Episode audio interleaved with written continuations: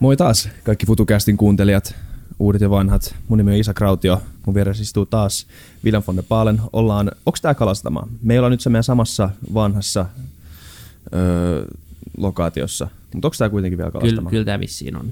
Tämä on Sörnäistä tai Kalasatamaa. Might as well be. Mutta tota, ja meillä on toimistomuutto kesken, niin ollaan jouduttu, jouduttu vähän improvisoimaan tämä viikko erilaisia neukkareita, mutta Niinpä. mutta, mutta. Ja tämä on, tää on tää ei myöskään kuuntelijoille varmaan näy suoraan, mutta on ainakin meille pitkän podcast-maratonin viimeinen jakso. Meillä on ollut tällä viikolla seitsemän, että jos laatu kärsii, niin syttäkää sitä, tai syttäkää Viljamia. Niin mua saa syyttää. Joo. Joo yleensä, niin kuin yleensä. Mutta tämä huipentuu tämä viikko hyvään vieraaseen. Me on ainakin henkilökohtaisesti tosi mielenkiintoinen tota, vieras tällä kertaa. Tuomas Efgren, tervetuloa. Kiitoksia. Mikä sun titteli on tällä? Sä oot edelleen töissä. Arko. Joo, kyllä. O- olen iästä valet, mutta töissä. Itse asiassa tänään tulee 43 vuotta poliisissa ja olen keskurikospoliisissa ja Joo. titteliä kun kysyt, niin rikosylikomissaario. Onneksi olkoon vielä tuosta merkkipaalusta. Kiitoksia. Se ei ole silleen pyöreän seksikas luku 43, mutta se on kuitenkin se on pitkä luku ja se on, pit, se on pitkä hyvä ura. Onko poliisissa mitään tämmöisiä samanlaisia perinte- perinteitä kuin pankissa, että sä Niin. tulet tietoajalle, saat kultakellon tai muuta vastaavaa, niin onko poliisilla mitään tämmöisiä, tämmöisiä pitkän palveluksen niin kuin, ää, muistoasioita? Joo, o, siis itse asiassa ei poliisilla pelkästään, vaan siis valtion, valtion virkamiehet saavat tämmöisen 30 vuotta palveltuvan niin tämmöisen mitalin, joka sitten voidaan kiinnittää rintaan juhlapäivinä. Oho, okei. Okay. Onko sulla tämmöinen jo? Kyllä mulla sellainenkin on. Okei. Okay. Joo. Mä käyttäisin sitä joka päivä. Jos mä Niin, joka niin päivä olisi merkkipäivä. niin tämä on tämmöinen kansallinen, mi- kansallinen mitalipäivä. Tota, mitä rikosylikomissaario tekee? Eh, Rikosylikomissaario virkansa puolesta tai virkanimikkeensä puolesta kuuluu siis poliisin päällystöön ja tietysti tarkoittaa sitä, että, että on, on siinä asemassa, että hän voi esimerkiksi päättää laissa säädetyistä pakkokeinojen käytöstä, jos hän, jos hän tuota johtaa rikostutkintaa, niin hän on myöskin tutkinnanjohtaja. Ja, ja se on nyt lähinnä sitä, mitä mä olen 43 vuotta tehnyt, eli rikostutkintaa, josta sitten päällystötehtävissä vuodesta 1991 alkaen. Eli, eli varsin, varsin pitkä ö, ura, ja, ura ja, ja nimenomaan ö, rikostutkintatehtävissä. Ja onko oikein, että te olette erikoistunut just niin psykologiseen sen rikollisen profilointiin ja järjestäytyneen rikollisuuden tutkintaan? Ainakin näin Wikipedia väittää. Joo, Wikipedia tuossa kohtaa kyllä tietää. Eli, eli olen itse asiassa monen muunkin erikoisalan Joo. puoleen as- erikoistunut urani aikana. On, on ollut sen verran pitkä aika, että on ehtinyt niin kuin panostaa tämmöisiin eh, rikostutkinnan erityisalueihin, joista profilointi on yksi. Mi- mitä profilointiin liittyy? Koska meillä oli itse asiassa meillä oli Hannu Lauerma vieraana joskus aikoja sitten. Mä en tiedä, onko se vähän sama, jollain tavalla samanlaista, ehkä vähän eri tulokulmista. Mutta mitä siihen liittyy rikolliseen profilointiin? No, tämä profilointi on vähän, voisiko sanoa, juhlallinen termi ja, ja toisaalta vähän myöskin ehkä harhaanjohtava termi, mm. että mä silloin kun tästäkin aiheesta paljon enemmän koulutettiin kuin tänä päivänä, niin, niin korostettiin nimenomaan sitä, että profilointi ei ole oikeastaan sen kummempaa kuin tämmöistä valistunutta ja osittain myöskin tieteeseen ja, ja, ja tämmöiseen empiiriseen tutkimustietoon perustuvaa ajattelua. Poliisi, joka menee rikospaikalle, niin aina profiloi joko tietoisesti tai, tai tiedostamattomasti. Ja, ja sen tavoitteena on luoda kuva tai käsitys siitä, että minkälaista tekijää tähän tapaukseen todennäköisesti etsitään. Se on mielenkiintoista, koska tota,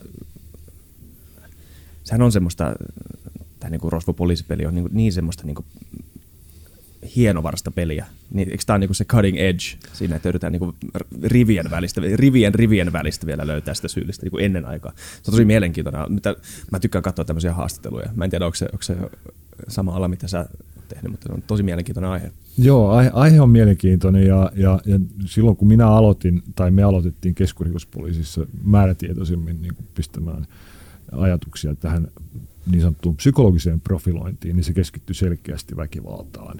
Joo. Seksuaalinen väkivalta, fyysinen väkivalta ja fyysisestä väkivallasta vielä erityisesti niin kuin nämä murhatavot. Mutta, mutta siitä, siitä on niin kuin paljon ehtinyt asiat kehittyä ja sitä tätä profilointia tämmöisenä tietoisena työkaluna käytetään niin moneen muuhunkin, että jos puhut cutting edgeistä, niin, niin, niin sitä käytetään myöskin esimerkiksi ihan vaikka verkossa tapahtuvaan rikollisuuteen ihan hyvänä esimerkkinä. Mm, hyvä. Sulla on pitkä ura takana ja tämä tulevaisuuspodcast, me puhutaan paljon tulevaisuudesta, mutta kiinnostaisi tietää, se on hyvä saada perspektiiviä aina. Kuinka paljon poliisin työ on muuttunut siitä asti, kun sä aloitit versus nyt? Ihminen, Tosi iso kysymys. Mutta. Se, se on iso, iso kysymys ja toisaalta siihen on aika helppo vastata. Ihmiset eivät ole muuttuneet, mm. mutta ympäristö on muuttunut ja kehittynyt ja teknistynyt ja se on, se on muuttanut sekä, sekä sitä, sitä, että miten tehdään rikoksia, mutta myöskin sitä, miten, miten niitä selvitetään.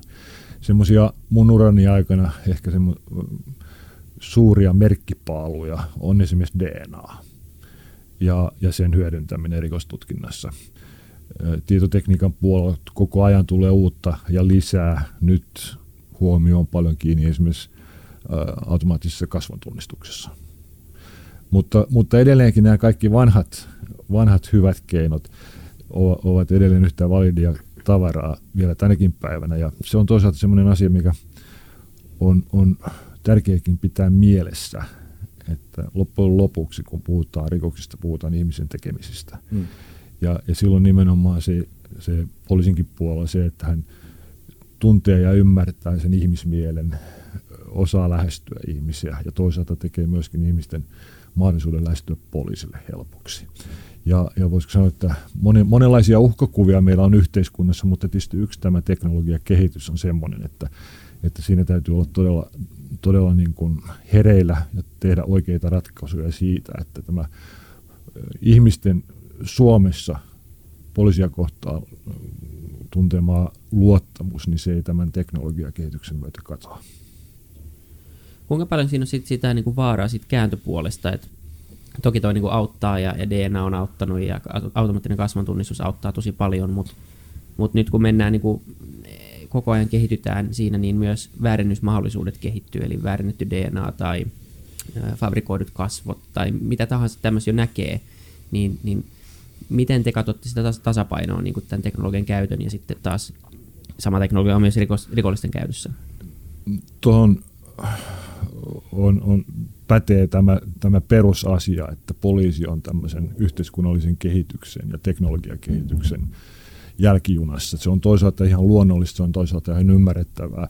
Ihmisten luovuus, jos puhutaan nyt äh, niin sanotusta rikollisista, niin heidän luovuus on aina, aina poliisia hiukan edellä, ja se tarkoittaa sitä, että meidän täytyy niitä omia työkaluja ja omia menetelmiä aina kehittää. En toisaalta pitäisi nyt sitä niin, niin merkittävänä haasteena, että kuitenkin meillä, meillä on niin kuin valmius käsitellä sitä suurta massaa. Aina on näitä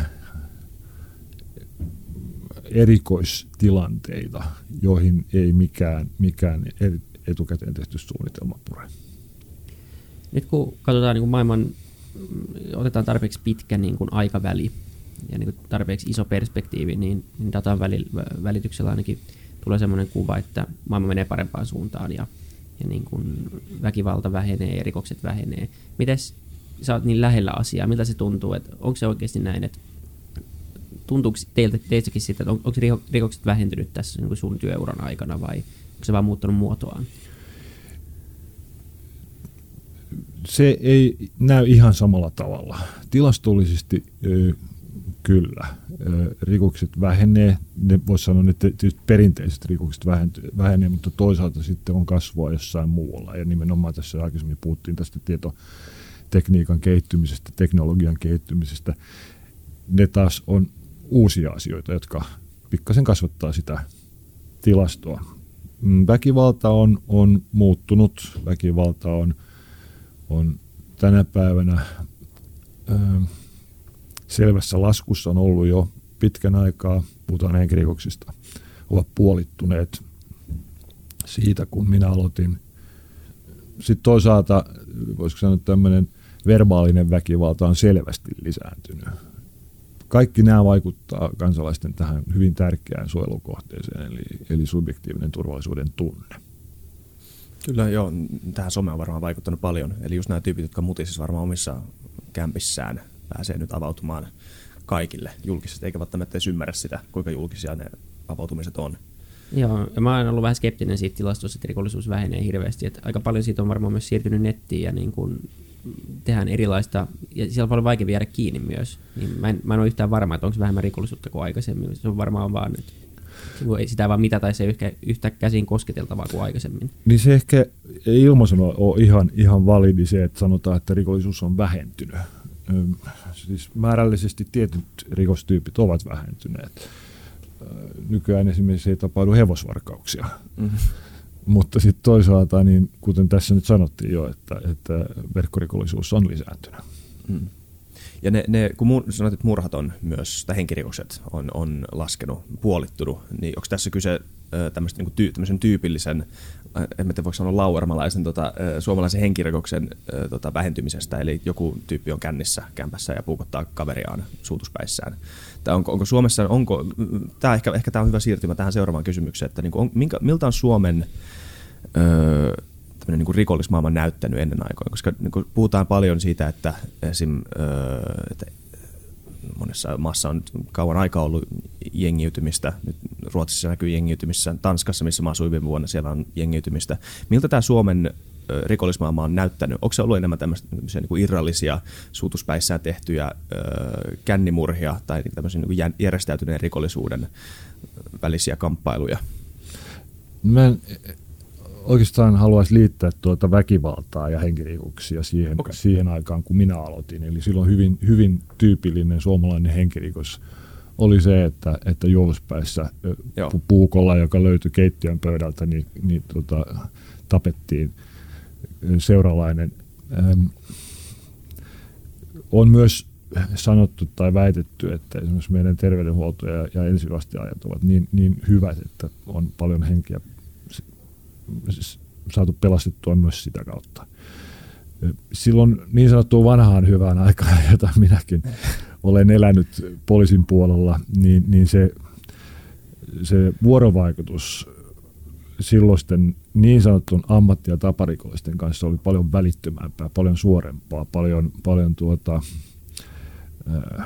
voisiko sanoa, ei nyt kaveripohjalle pohjautuvaa, mutta, mutta se etäisyys poliisin ja näiden ammatti- ja taparikollisten välillä silloin oli huomattavasti läheisempi. Öö, kun tulin takaisin tuolta sotarikostuomioistuimesta, jossa olin tutkinnanjohtajana kolme vuotta, vuonna 1999 tulin takaisin Suomeen ja sain, sain tehtäväksi vastata järjestäytyneen rikollisuuden torjunnasta ja paljastavasta toiminnasta ja sitten tiedustelutoiminnasta, joka kohdistuu näihin tunnuksellisiin jengeihin. Niin, niin silloin, silloin mulle taas konkretisoitu se, että se maailma, johon minä tulin vuonna 1976 poliisina, ei ole enää olemassa. Mm. oli, oli huomattavasti selkeämmin nähtävissä tämmöinen tehokkaampi sofistikoitumpi järjestäytyminen niin sanotuissa rikollismaailmoissa, selkeä irtiotto viranomaisista ja, ja selkeä tämmöinen vastakkainasettelu. Eli poliisi nähtiin vihollisena tai nähdään ehkä vieläkin vihollisena vielä enemmän kuin silloin, mutta silloin kun todella minä aloitin, niin, niin, niin tämmöistä vihollisasetelmaa ei ollut. Onko tämä nousussa vai kasvussa, kun puhutaan rikollisuuden vähenemisestä, mutta sitten jos trendi kuitenkin on ollut erisuuntainen sun uran alusta lähtien, eli tämä on vasta ilmestynyt sen jälkeen, niin mihin se, mihin se trendi on menossa nyt? Ei tämä ainakaan nyt vaikuta siltä, että kun asutaan Helsingissä, että täällä niin joka päivä ammuskeltaisiin jengen välillä. Ainakaan uutisissa ei näystä. Trenditon väkivallan suhteen on kyllä, kyllä siis se, että musta tuntuu, että me ollaan aika vakaassa tilanteessa tällä hetkellä. Ja, ja en ainakaan nyt itse ole hahmottamassa tämmöistä tiettyä suuntaa että et ne muutokset, kun ja jos ne tapahtuu, niin ne, ne tapahtuu paljon suuremmalla, suuremmassa aikaperspektiivissä ja nämä on ollut niin kuin vaikeammin hahmotettavissa. Toisaalta trendi, selkeä trendi poliisin puolella on siis se, että, että me integroidutaan niihin yhteisöihin, joissa meidän on hyvä olla. Yksi on, mm. on verkko, toinen on marginalisoitumissa olevat yhteisöt, kolmas on, on, on maahanmuuttajayhteisö ja, ja me tehdään kovasti työtä ollaksemme lähellä heitä, ollaksemme siellä kasvattamassa luottamusta meihin, koska silloin jos sitä luottamusta on, niin he, he myöskin uskaltavat lähestyä poliisia silloin, kun siihen on tarve. Se on selkeä trendi. Ja tämä on nimenomaan niin paluuta siihen aikaisempaan, missä oli läheisempi suhde näiden taparikollisten ja, tota, ja poliisin viranomaisten välillä. Joo, silloin, silloin ennen vanhaan siihen vanhaan hyvän aikaan se ei ollut niin suunniteltua ja määrätietoista, mutta tänä päivänä se on hyvinkin selkeää, selkeää niin kuin määrätietoista panostusta siihen, että, että poliisi lähestyy näitä yhteisöjä. Eikö tästä yksi, yksi esimerkki ole?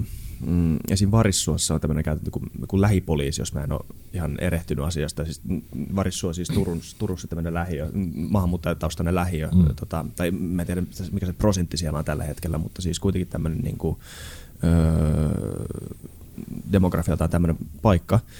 Ja, ja siellä on otettu tämmöinen käytäntö, että siellä on niin kuin yksi tyyppi, semmoinen, niin kuin, en tiedä mikä sen tyypin nimi on, mutta tämmöinen, että se, ei ole, se, ei ole, se, ei ole, se on enemmän, niin kuin se, enemmän semmoinen niin kuin ihminen kuin, kuin tämmöinen niin kuin, oman, oman, oman tota, Enemmän ihminen tak- kuin poliisi. niin, niin, enemmän niin kuin, tai oman niin kuin semmoisen viranomaistittelinsä taakse piiloutuva hahmo. Että enemmän semmoinen niin kuin ihmisläheinen poliisi. Joo, ja, ja en, ennen kuin pääsin ajatuksissani kiinni tuohon, mitä puhut varissuosta, niin, mm. niin, niin tuota, tuossa toit esille hyvän ja tärkeän asian, ja nimenomaan siis se on, että, että meillä trendi poliisissa on se, että kun toivomme ja haluamme, että kansalaiset luottaa meihin ja uskaltavat meitä lähestyä, mm. niin se tarkoittaa myöskin sitä, että me emme voi siinä prosessissa piiloutua meidän uniformun taakse tai, tai tiukoissa tilanteissa esimerkiksi kasvo, kasvoja peittävien päähineiden taakse, ynnä muuta, ynnä muuta. Lähipoliisitoiminta on aina ollut. Mm. Ja, ja se on vähän kanssa mennyt niin kuin aatomaisesti. En, välillä niitä on ollut paljon enemmän, niitä on ollut vähän joka yhteisössä ja sitten välillä taas ei ollut yhtään. Ja nyt taas Varissu on ehkä hyvä esimerkki. Öm, paljon kuulee tuolla sosiaalisessa mediassa ö, puheita siitä, että, että se mitä nyt on Ruotsissa mm. ö, meneillään, niin se, se tulee ilman muuta ja vääjäämättä tapahtumaan myöskin Suomessa. Eli, eli puhutaan rinkkevyystä ja puhutaan monesta muusta lähiöstä, johon, johon puheiden mukaan poliisi ei uskalla edes mennä. Ja Viimeksi eilen saimme ruotsalaiselta kollegalta vahvistusta siitä, että tämmöisiä no-go-zoneja Ruotsissa ei ole. Mm. Päinvastoin esimerkiksi Rinkkebyhyn ollaan rakentamassa poliisiasemaa. Mutta se, mitä Ruotsissa on nyt tapahtunut, on, on tai jo pitkään ollut ajankohtaisesti, että siellä maksetaan nyt se hinta siitä, että rakennettiin tämmöisiä yhteisöjä, asuinyhteisöjä, johon, johon sijoitettiin kaikki ne, jotka olivat muutenkin vaarassa marginalisoitua, mukaan lukien maahanmuuttajat. Mm. Ja se on johtanut no. siihen, että, että niillä alueilla palvelut ovat kadonneet, ne on itse asiassa maantieteellisestikin vähän vaikeasti äh, saavutettavissa.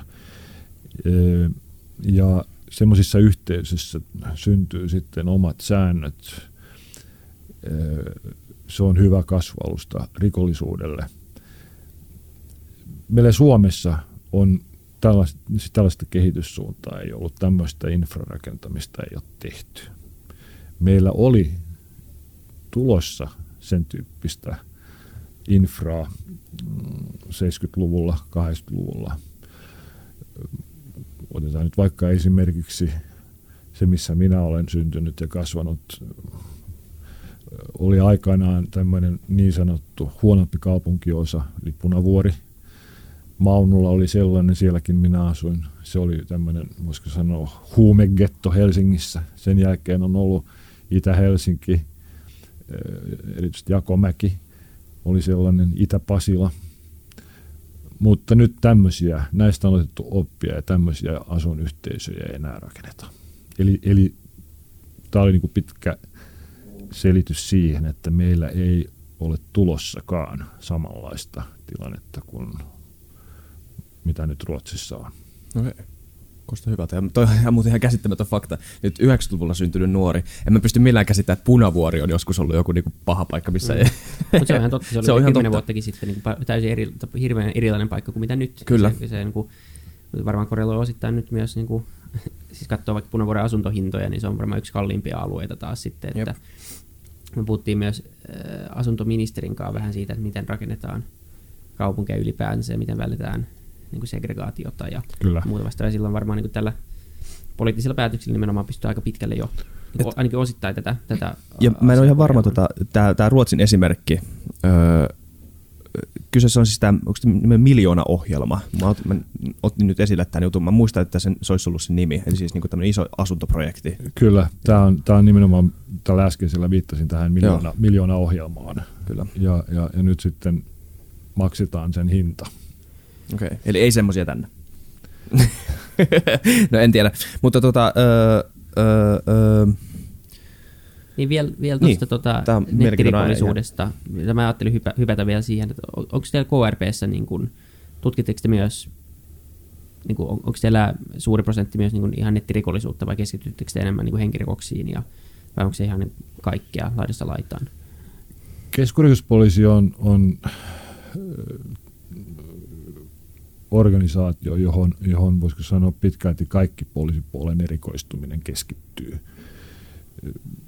Henkirikos, vakava väkivaltarikollisuus, mukaan lukien terrorismi, sitä siellä tutkitaan, mutta se on oikeastaan vain pieni osa siitä koko talon, talon tota, palvelutarjonnasta, jos voidaan sanoa. Meillä on tietotekniikkarikosyksikköjä, meillä on, on yksiköitä, jotka ovat, ovat erikoistuneet ennaltaistavaan työhön verkossa, vain esimerkkejä mainitakseni. Onko meillä vaarana, että et, et sinne siirtyy enemmän ja enemmän siitä rikollisuudesta ja me joudutaan niin kun, en mä tiedä, sensuroimaan internettiä tai paljon tarkemmin niin kun, seuraamaan yksittäisiä kansalaisia, esimerkiksi mitä Kiinassa nyt on tehty ja, ja siellä siis seurataan yksittäisiä kansalaisia kasvan tunnisteilla ja luodaan tämmöistä niin kuin semmoista social score ja tämmöistä sosiaali niin kuin, mm, se mitä Kiinassa nyt on niin, implementoitu jo ehkä jo.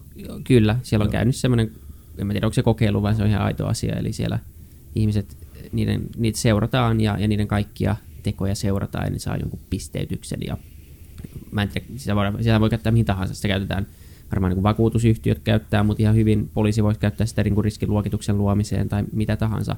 Onko riskiä, että Suomessa voi käydä jotain tällaista tulevaisuudessa?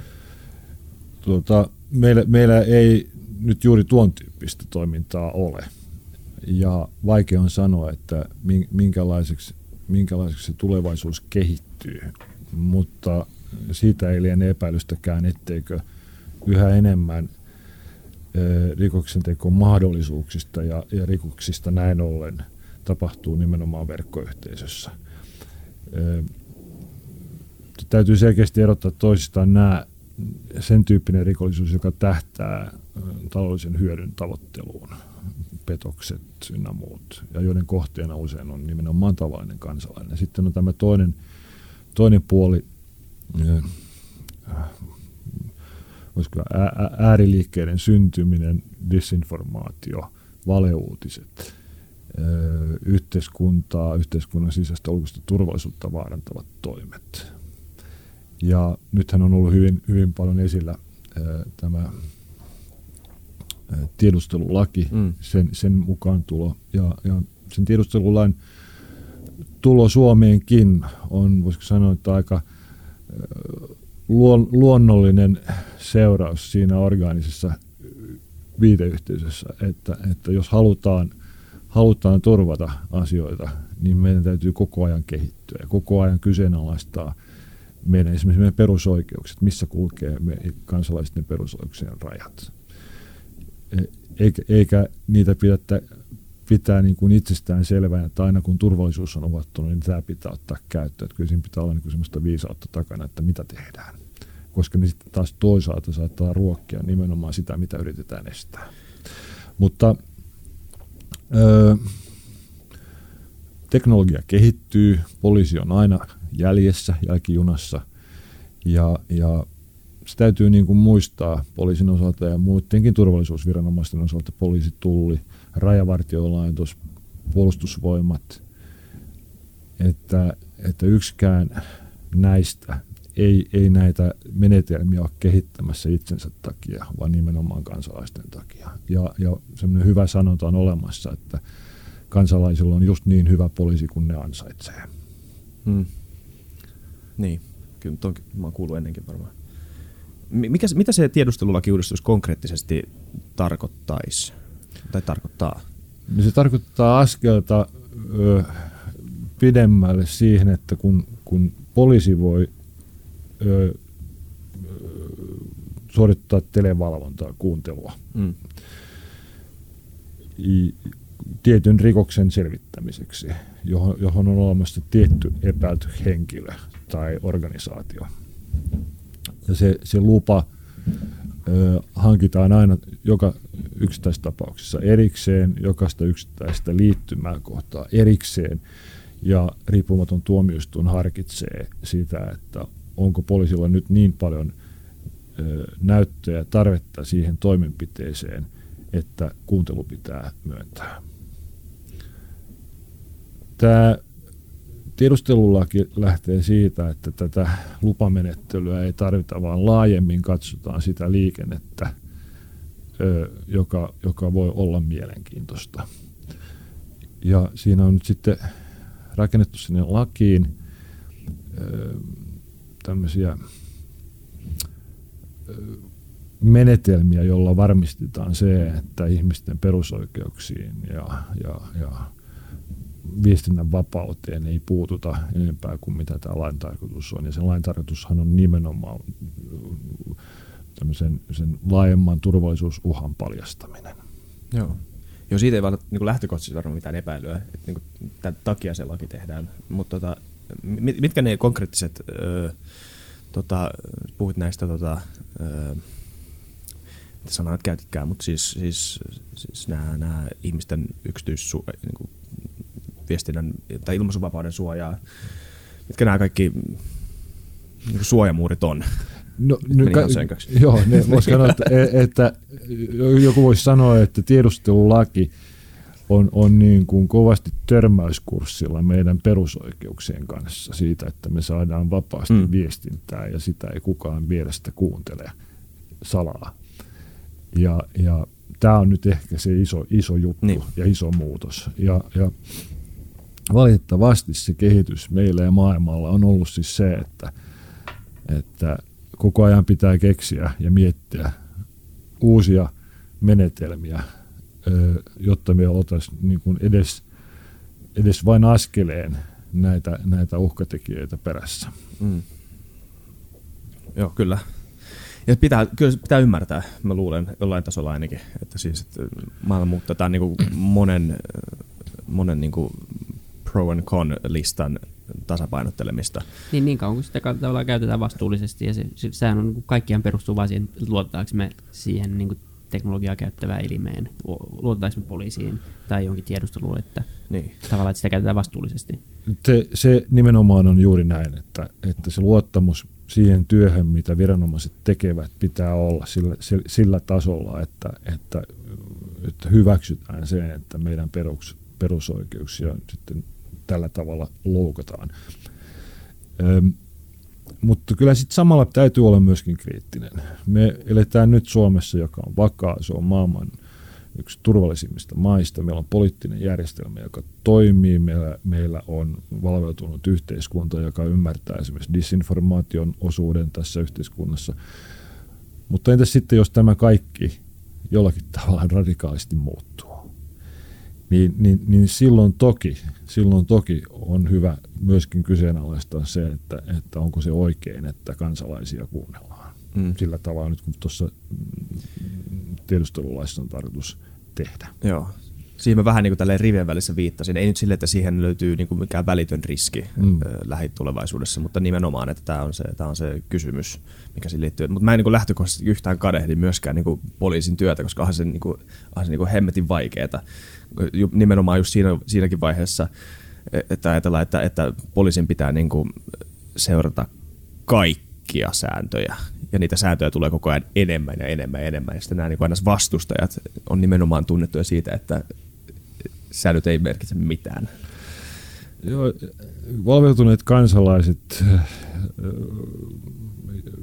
eräät vastustavat tiedustelulakia ja, ja ymmärrän sen ihan hyvin ja se on itse asiassa ihan hyvä, että sitä vastustetaan, koska se toivottavasti siihen prosessiin tuo sitä lisäarvoa, että se, se, sen lain laatu paranee mm. ja, ja toivottavasti se tuottaa sitä viime kädessä, että se luottamus sitten kun aikanaan se laki hyväksytään, niin kansalaisten luottamus viranomaisten toimintaan ei, ei tämän takia vaarannu. Jos katsotaan Suomea ja Suomen tulevaisuutta nimenomaan turvallisuusperspektiivistä, niin mitkä sä näet meidän niin merkittävimpinä, merkittävimpinä uhkakuvina tässä, niin kuin, sanotaanko vaikka viiden vuoden sisällä? Tuota, tätä kysymystä voi, voi katsoa toisaalta hyvin tämmöisestä käytännönläheisestä katutason perspektiivistä ja sitten toisaalta sen voi katsoa myöskin laajemmasta makroperspektiivistä. Ja, ja minä kansalaisena katson sitä kyllä ensisijaisesti tästä makroperspektiivistä. Ensinnäkin täytyy muistaa se, että Suomen, Suomen niin kuin suurimmat uhkatekijät ovat täsmälleen ne samat uhkatekijät, jotka ovat myöskin naapurimaissa ja muualla koko maailmassa. Ja tässä makroperspektiivissä mä ottaisin ehdottomasti ykkösenä on, on nimenomaan ydinaseet, ydinaseiden käyttö. Hmm. Siitä seuraava, joka, joka on mun listalla, on, on ilmastonmuutos ja sen aiheuttamat, aiheuttamat tota, konfliktit ja väestösiirtymät ja muuta. Kolmantena mulla on mun listalla sosiaalinen ja, ja tuo taloudellinen eriarvoisuuden kasvu. Neljäntenä mulla on pitkäkestoinen taloudellinen taantuma. Viidentenä luonnonkatastrofit ja tietysti koko ympäristön tuhoutuminen, jätteet, muovit, aavikoituminen, puhtaan veden saatavuus ja muuta. Ja, ja sitten viimeisenä tällä makrolistalla on mulla sodat ja konfliktit.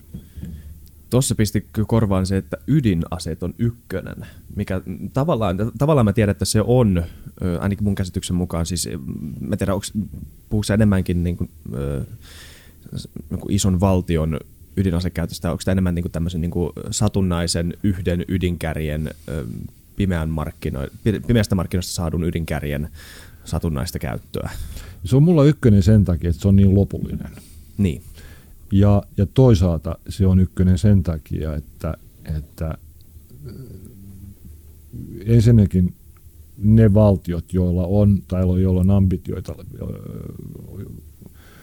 ydinaseita kehittää, niin, niin, niin siellä on koko ajan meneillään erilaista konfliktia. Otetaan hyvänä esimerkkinä tällä hetkellä nyt nämä pieleen menneet neuvottelut USA ja Pohjois-Korean Joo. välillä. Ja Pohjois-Korean, Pohjois-Korean ambitiot, jotka eivät sinänsä ole missään vaiheessa muuttuneet, niin, niin ovat edelleen olemassa ja haluavat säilyä ydinasevaltiona. Ja toisaalta tässä perspektiivissä on, on tietysti myöskin se vaara, että, että tämmöinen ydinasejärjestelmä joutuu niin sanotusti väärin käsiin.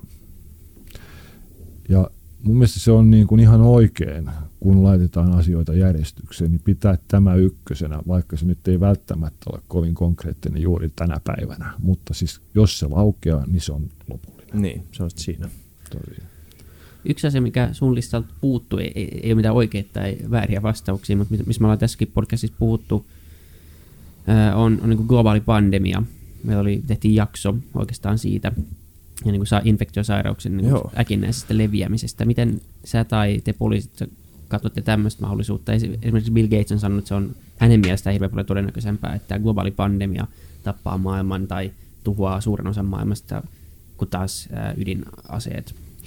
No mä, pää, mä pääsin tässä mun, mun listauksessani vasta näistä tähän makroperspektiiviin, että sitten ottaa vähän niin kuin mikroperspektiivissä, niin sitten vähän riippuu siitä, että keneltä, keneltä sitten kysyy, että mitkä ovat ne uhat, että jos kysytään poliisilta noin yleensä, niin, niin, niin tietysti rikollisuuden ja erityisesti tulevan, lähialueelta tulevan niin kuin rikollisuuden osuus ja sen merkityksen kasvu Suomessa, voimavarojen riittämättömyys, poliisin stressi, väsyminen, henkinen hyvinvointi, mm. peruspalvelujen riittämättömyys. Sitten jos kysytään suojelupoliisilta, niin sieltä todennäköisesti tulee, tulee tuo jihadismi, pyhä, pyhää sotaa käyvät, muu terrorismi, yritysvakoilu. Joo. Jos kysytään puolustusvoimilta, niin tietenkin siellä varmasti on tämän uskottavan puolustuskyvyn ylläpito. Mutta jos kysytään multa, jota varmasti äsken kysyit, niin mun listalla tässä mikroperspektiivissä on taas tämä äärikansallismielisyyden kasvu ja sen varjolla käytetty väkivalta, kans- kansallismielinen populismi, öö, nuorten miesten ja naisten syrjäytyminen ja, ja sitten siihen nimenomaan liittyy tämmöinen tämä disinformaation leviäminen, tieteen dissaaminen, valeuutisten hyväksyminen ja sitten taas sillä – sitä kun lähdetään eteenpäin jakamaan, niin on esimerkiksi rokotevastaisuus, joka on ihan oikea, oikea ja realistinen uhkakuva tänä päivänä, joka sitten taas voi johtaa esimerkiksi erilaisiin pandemioihin. Mä kuulin pelottavan faktan Joe Rogan podcastissa, joka tuli tässä Joe Rogan Experienceissa. Tota, oli, siinä oli kyse ilmastonmuutoksesta ja miten ö, monissa niin kuin, ö, iki, sulavissa ikirouda routa-alueissa tai ikirouta-alueilla. Öö, siitä jäässä on vielä, siellä jäässä on tällainen, niin mikä, mikä dormant on suomeksi? Nukkuva. Nukkuva, nukkuvia tämmöisiä bakteereita, vanhoja tauteja, jotka on sinne jäässä kiinni, jotka nyt, nyt tämän sulamisen myötä saattaa hyvin vapautua. Eli siis on ollut jotain tämmöisiä, niin kuin, mikä on anthrax suomeksi? Nyt mä en osaa yhtään puhua suomea tänään. Anthrax, siis joku, kuukataan. Nyt kuitenkin anthrax, tämä bakteeri, öö, öö, mulla tuli tää, mulla tuli tää, kun mä googlasin Anthrax, tuli tää bändi. Se ei varmaan vapaudu toivon mukaan sieltä. Tuskin. mutta siis, mutta että siis tää, tää, enemmän ja enemmän on riski sille, että tämmöisiä niinku pernarutto. Mm. Enemmän ja enemmän on tota riski sille, että tämmöisiä niinku tauteja saattaa vapautua tai tämmöinen niinku pandemia saattaa iskeä ihan niinku yllättäen.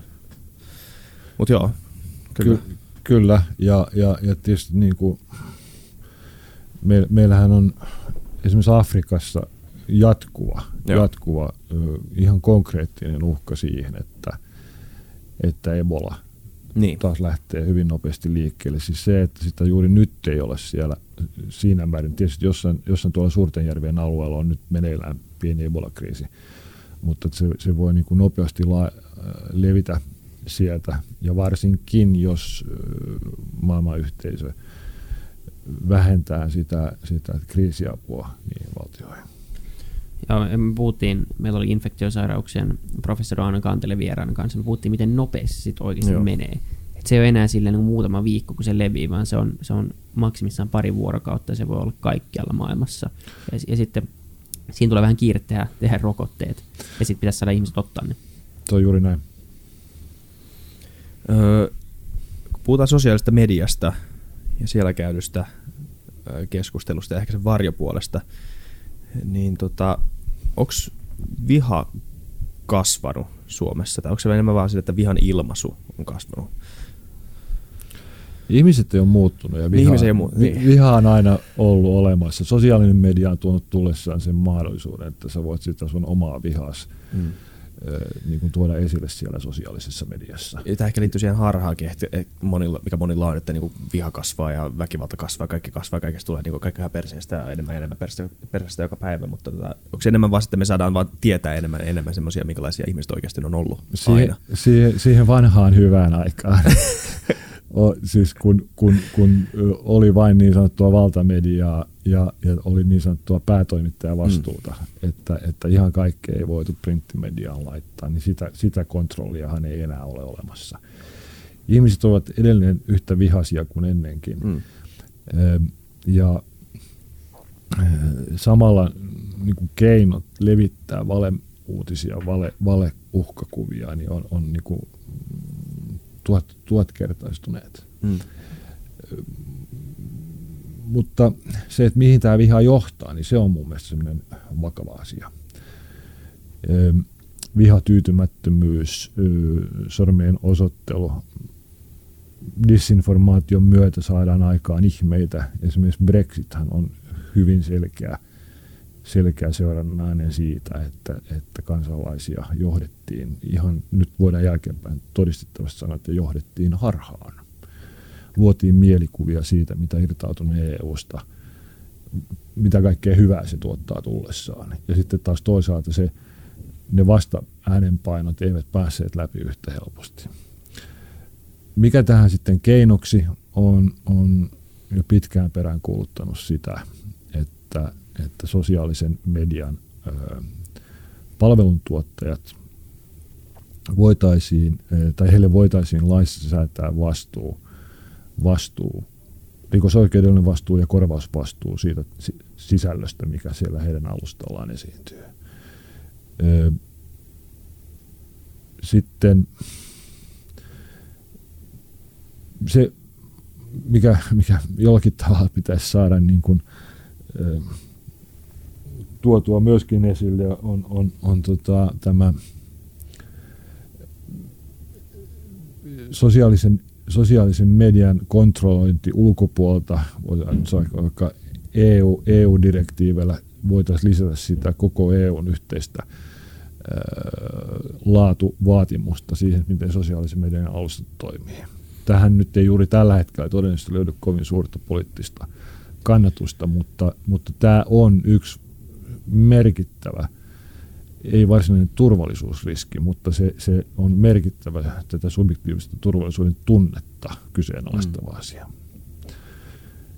Toki Sitten, siinä kerran, mulla ainakin se kysymys, mä en, mä en siis varmaan kaikki tässä huoneessa niin kuin pitää jokaista vihapuhe tota, lausuntaa yhtä karseena. Se ei ole se pointti. Se pointti on enemmän se, että, että ö, onko mitään syytä myös kuunnella vihaa jollain tasolla, koska se viha on. Se, se missä viha tulee esille, ö, on vaan se, se, se, se väline tai se, se, se on erilaisia työkaluja, joiden kautta tätä vihaa voi tuoda esille, mutta se viha on varmaan jossain syvemmällä.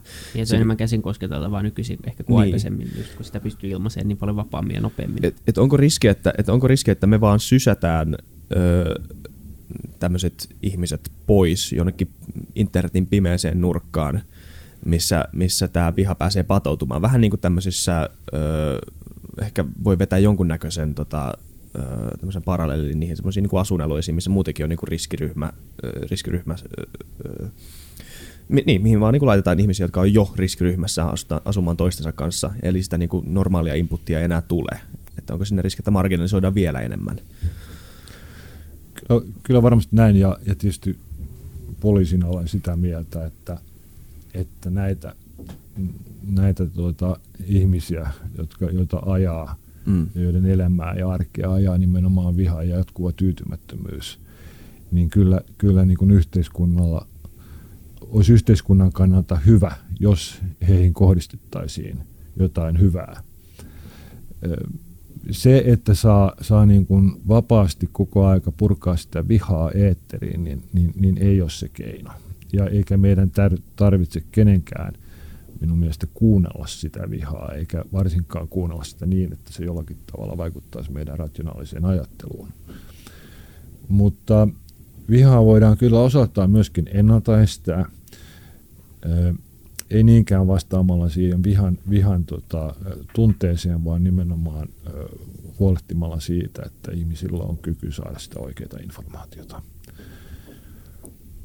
Ja sitten määrätietoisesti, ja sitä kyllä myöskin osittain tehdään, niin määrätietoisesti näitä, näitä marginalisoimisvaarassa olevien ihmisten ja jo sinne, sille puolelle langenneiden yhteiskuntaan tyytymättömien ihmisten auttaminen niin, että, että he pääsevät eroon tämmöisellä exit-toiminnalla siitä yhteisöstä, joka ruokkii tätä vihaa. Okei, kuulostaa ihan, sen se ihan järkevältä. Tota, seuraava aihe voisi ehkä olla, meillä on tässä, tota, ollaan puhuttu, tai paljon on puhuttu niin poliisin määrärahoista, mm. kun puhutaan poliisin turvallisuudesta tai poliisin tulevaisuudesta. Varmaan asia, mikä tulee olemaan enemmän ja enemmän tapetilla mm, tota, tulevina vuosina, nyt kun paljon puhuttu tässä, miten niin kuin rikollisuus kehittyy Suomessa. Öö, tota, onko olemassa mitään, öö, tämä on, niin kuin, tämä on asia, mitä on välillä tullut, niin kuin, kun me ollaan puhuttu joidenkin kavereiden kanssa tästä asiasta, että onko siinä se toinen puoli, että onko olemassa mitään asioita, mitä voisi poliisin toiminnasta vapauttaa tällä hetkellä, tai resursseja, mitä voisi vapauttaa tällä hetkellä, jotka auttaisi. Yksi, mikä on tullut esille, on ollut ö, päihteiden dekriminalisaatio, joku vastaavanlainen, joka varmaan syö aika paljon resursseja, mä voin kuvitella nytten. Mitä mieltä saa tästä? Jos, jos mä ensin tästä vähän tai ehkä, joo, tästä joo. näistä resursseista sanon. Kyllä, niin tuota, se, yksi semmoinen ö, peruslähtökohta mm. on, on siis se, että Suomi, Suomi kuuluu, kuuluu siihen kategoriaan ma- maailmanlaajuisessa vertailussa, että me ollaan siellä niin kuin häntäpään pitäjinä poliiseja poli- per 100 000 asukasta. Niin, nimenomaan, just, joo, joo. kyllä. Ja, ja siitä huolimatta Suomi on yksi maailman turvallisimmista maista. Siitä huolimatta meillä on ö, korkea osaamistaso ja, ja siitä huolimatta olemme pystyneet säilyttämään kansalaisten keskuudessa sen, sen korkean luottamuksen, mikä meihin kohdistuu. Joten tietysti joku voisi sanoa, että, että tota, Suomessa toimitaan enemmänkin laadulla kuin määrällä. Hmm. Toisaalta sitten tämmöinen kehitys, joka nyt on ollut jo pitkään, että, että poliisin määrä on pysynyt alhaalla, se on erilainen kehitys, ottaen huomioon niitä uusia haasteita, mitä koko ajan tulee, joihin pitäisi sitten taas olla resursseja. Niin, niin silläkin on sitten rajansa. Meidän täytyy voida, voida tuota,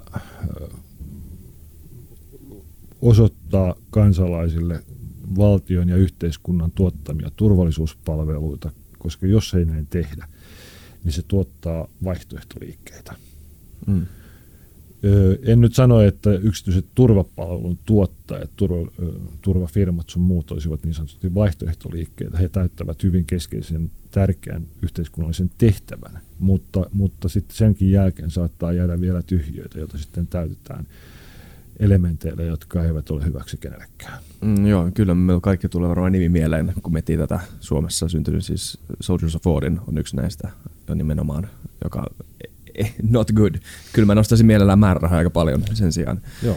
että tämmöisiä syntyisi. Suomella, suomalaisilla on juuri niin hyvä, hyvä poliisi kuin se ansaitsee ja, ja tietysti kun poliisi muistuttaa kansalaisia koko ajan siitä, että meillä määrärahat eh, eivät riitä peruspalvelujen tuottamiseen siinä määrin kun pitäisi, niin, niin, niin silloin tietysti katsit aina pitää kohdistaa tuonne eduskuntaan. Mm. Se, että va, vapauttaisiko nyt sitten esimerkiksi huumeiden dekriminalisointiresursseja, niin, niin sanoisin, että ei, ei juuri ollenkaan. Okay. Ei, ei, ei itse asiassa pätkääkään. Jos mietitään sitten vain niin järjestelmän kannalta, ja me ollaan puhuttu Vytykästissäkin huumeista ja huumepolitiikan tulevaisuudesta ja siitä, miten ehkä olisi aika kokeilla jotain, jotain muuta kuin, kuin tavallaan meillä on iso, iso musta markkina maailmassa ja ja, ja niin paljon, paljon käyttäjiä ja se tuntuu, että se ongelma vaan pahenee, että se, ei ole, se, niin kuin se nykyinen linja ei ehkä ole se oikea linja, tai ainakaan niin kuin statistiikan valossa ei, ei nyt ratkaise tätä niin kuin huumeongelmaa, niin miten poliisissa katsotaan, mä en tiedä sitä, sun ei tarvitse puhua nyt koko poliisista, mutta miten katsotte sitä asiaa tällä hetkellä ää, niin kuin ylipäätänsä tätä mahdollisuutta joko dekriminalisoida tai jopa laillistaa ja etenkin nyt mietoja päihteitä kun minä aloitin poliisina vuonna 1976, vuonna 1977 mä tein ensimmäisen huumetta, olin mukana tekemässä ensimmäisen huumetakavarikon mun, mun urallani. Me tehtiin pari viikkoa työtä. Ja, ja, ja hyvin vaativaa työtä. Ja lopputuloksena oli se, että me saatiin kaksi grammaa marihuanaa takavarikkoon. Ja me oltiin todella ylpeitä itsestämme. Kun sitten vuonna 1999 tulin takaisin Suomeen ja vastasin meidän paljastavan toiminnan yksiköstä järjestäytyneen rikollisuuden torjunnasta, niin me tehtiin, tehtiin muutaman kuukauden työn tuloksena, ö, otettiin takavarikkoon 230 kiloa kannabista ja 21 kiloa amfetamiinia. Ja, ja tämä on se kehitys. Tämä on siis se, mihin sota huumeita vastaan on johtanut. Mm. Ja, ja kyllä kai nyt kaikki vähänkin asiaan perehtyneet, on sitten viranomainen tai, tai, tai joku terveysyhteisö, niin ovat yhtä mieltä siitä, että, että tätä sotaa huumeita vastaan ei, ei juuri näin voiteta. Ja, ja olen itse sanonut omassakin työyhteisössäni sitä, että huumeet eivät takavarikoimalla lopu. Hmm. Kuulun niihin, itse asiassa harvoihin, olen ehkä ainoa poliisikunnan edustaja, joka on julkisuuteen sen sanonut, että, että meidän täytyy vakavasti pohtia painopisteen siirtämistä kriminaalipolitiikasta sosiaalipolitiikan, terveyspolitiikan puolelle. Ja, ja tulen päivä päivältä yhä vakuuttavaksi siitä, että se keskustelu on käytävä. Ja varsinkin se keskustelu on käytävä sen takia, että, että meillä on vaarassa yhä suurempi vaara olemassa, että e, nimenomaan huumekaupan verkost, verkkokaupan myötä ynnä, muitakin, ynnä muun myötä siis se, että meillä, meillä nuoret ö, e, saavat käsiinsä ö, e, tappavia huumeita ihan noin ensikäyttöön. Et, et, meillä on aika traumaattinen suhde tähän näihin huumeisiin.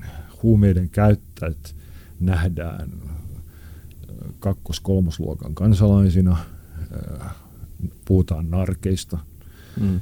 ja, ja, ja sillä tavalla stigmatisoidaan myöskin sitä, sitä ryhmää, ja, ja se ei ainakaan omia parantamaan sitä, että he, he saisivat niin kuin yhteiskunnalta apua päästääkseen irti addiktiosta.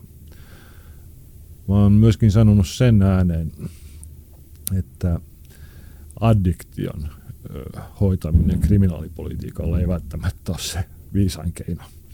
Niin, ja jos, jos kriminaalipolitiikka olisi addiktion vastalääke, niin, niin silloin pitäisi tietysti niin kuin vakavasti harkita, että mit, mihin muihin addiktioihin tätä kriminaalipolitiikkaa voitaisiin soveltaa. Että silloin tietysti äh, miksei alkoholi, miksei tupakka, miksei rasvat, miksei sokeri. Niin. Ja, ja itse olen, olen tota, minä poltan, poltan piippua ja en, en kannusta ketään polttamaan piippua. Se on mun addiktioni. Toisaalta olen vähän joskus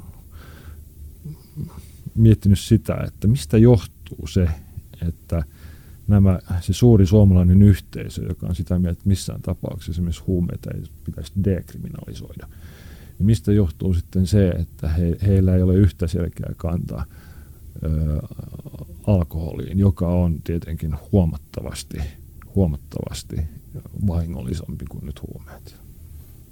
Niin voiko olla kyse siitä, että ei ole vaan keskustelua käyty millään tasolla, että ei joutunut miettimään sitä? Kyllä sitä keskusteluakin on käyty, mutta, mutta tota,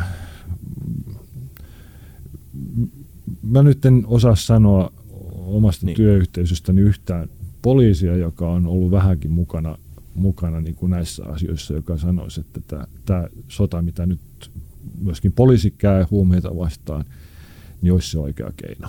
Okei, tämä oli itse asiassa kysymys, mitä mä haluaisin kysyä. Että mitä, kukaan ei olisi siis julkisesti tullut esille näiden kantojen kanssa, mutta mikä se, mikä se mielikuva siellä niissä poliisilaitoksissa ylipäätään on? Se on aika, aika ambivalentti käsitys, okay. että, että on erilaisia käsityksiä, mutta kyllä mun vakaa käsitykseni on siis se, että aika suuri yhteisymmärrys on sen suhteen, että, että sota tällä tavalla tehtynä niin, niin, niin ei ole kyllä vähentänyt, vähentänyt mm. huumeiden maahantuontia millään tavalla. Mä voin kuvitella, että se on aika turhauttavaa. No ei se, ei se turhauttavaa, se tietysti on tärkeää työtä, mitä niin, tehdään. Ja, ja, ja tietysti niin kuin resurssit tos, tosiaalisestihan hän kohdistuu nimenomaan maahantuontiin ja tämän, näiden rikollisjärjestöjen toiminnan selvittämiseen, siihen menee ne resurssit. Ja siinä mielessä se on kyllä oikealla tavalla kohdennettua. Ja, ja dekriminalisointihan nyt tietysti tässäkin keskustelussa nimenomaan tarkoittaa siis sitä, että me oltaisiin laillistamassa. Tai niin. minä en edusta semmoista ajatusta, että huumet pitäisi laillistaa. Mutta puhumalla tästä dekrim- käytön dekriminalisoinnista, niin, niin se, sehän ei koske pelkästään kannabista, vaan se koskee kaikkia erilaisia huumeita. Ja silloin, silloin se tarkoittaa sitä, että jos me siirryttäisiin sosiaali- ja terveyspalveluiden tuottamiseen, niin, niin, niin itse asiassa kaikki nämä addiktoituneet huumeiden käyttäjät voisivat saada apua paremmin. Se olisi hyvä tilanne. Se olisi toivottavaa, että sitä keskustelua, keskustelua avattaisiin Joo. selvästi niin kuin laajemmin. Joo, jokainen, niin kuin sanoit, ymmärtää, että se homma ei niin kuin, ainakaan tällä hetkellä ole menossa oikeaan suuntaan. Niin, niin sen, se on aika selkeää. Se on aika selkeää, että tämä suunta nyt ei ole ainakaan hyvä. Joo. Kun käyttö nousee ja ongelmat nousee. Eikö, niin kuin nythän me puhuttiin tota, THL Pekka Hakkarisen kanssa tästä asiasta ja tota, jopa Norjassa on tämmöinen lakiehdotus, tai on ainakin vireillä jonkunnäköinen keskustelu siitä. Jopa että, Norjassa. Jopa no, en, en olisi heti arvannut. Mutta jopa siellä, siellä on kova. Sturtingethan teki ratkaisun tässä joitakin kuukausia, onko tässä jo vuosi kulunut, että he, he tuota selvittävät tämän Joo. asian, eli tämän dekriminalisoinnin niin kuin mahdollisuuksia. Ja, ja kyllä mä sanoisin, että maailmalla ja Euroopassakin puheet tämän, tämän asian selvittämiseksi ovat, ovat tulleet yhä, yhä äänekkäimmiksi, mikä on hyvä asia. Suomi on osa eurooppalaista huumetorjuntastrategiaa ja tietysti meidän täytyy koko aika miettiä se, että se miten täällä Suomessa edetään, edetään niin meidän täytyy, täytyy myöskin sitten niin kuin miettiä, että ete, eteneekö ne samat asiat, eteneekö nämä asiat myöskin Euroopan tasolla. Jep, kyllä. Kysytäänkö viimeinen kysymys? Tämä on Kysytään. hyvä jakso. Me kysytään viimeinen kysymys, Joo, vaan kaikille, hyvä siinä. kaikille sama. Mä en ole hyvä siinä. Otan, sä mä en ole ikinä kysynyt sen vikaa kysymystä. Mä lupaan, että jos mä nyt kokeilisin, jos mä nyt yrittäisin, mä epäonnistuisin pahasti.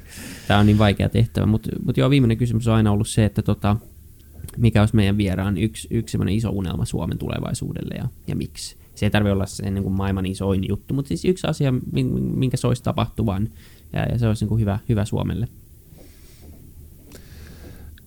tuota, Suomessa tapahtuu koko ajan hyviä asioita ja en, ei ole olemassa sellaista, mikä olisi niin kuin hyvä Suomelle. Mä näen sen, että mikä on hyvä Suomelle tai mikä on hyvä maailmalle on myöskin hyvä Suomelle.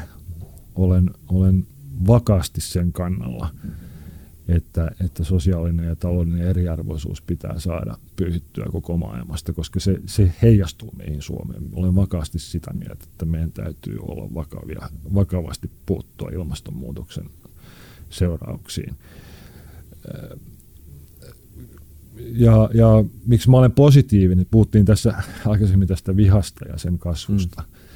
niin, niin olen kyllä toistaiseksi hyvin positiivinen sen suhteen, että meillä nuori – nuori väestö, niin, niin, niin ovat ihan eri, eri tasolla.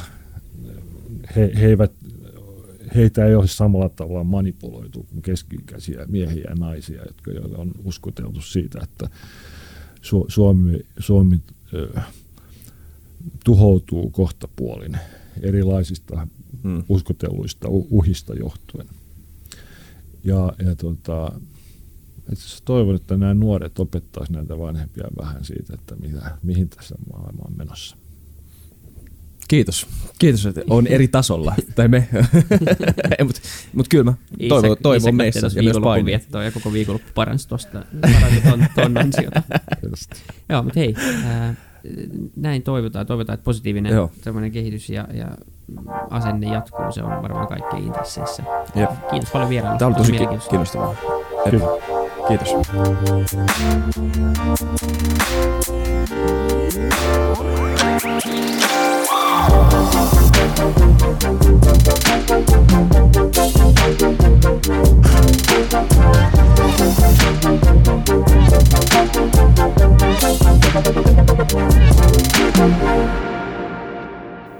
Kiitti kaikille kuuntelijoille, yhteistyökumppaneille ja FutuCastin koko tiimille – Isa Kraution ja William von der Baalenin lisäksi, Isa Kraution minä, tiimiin kuuluu tuotantovastaava Samuel Happonen ja media vastaava Tuumas Lundström. Ja kiitos Niko Noanalle tästä upeasta tunnaribiisistä, joka on mukana Lululandissa. Seuratkaa mitä somessa nimimerkillä FutuCast, millä tahansa podcast-alustalla, ja niin ja saa arvostella. Mielellään. Thanks. Moi moi.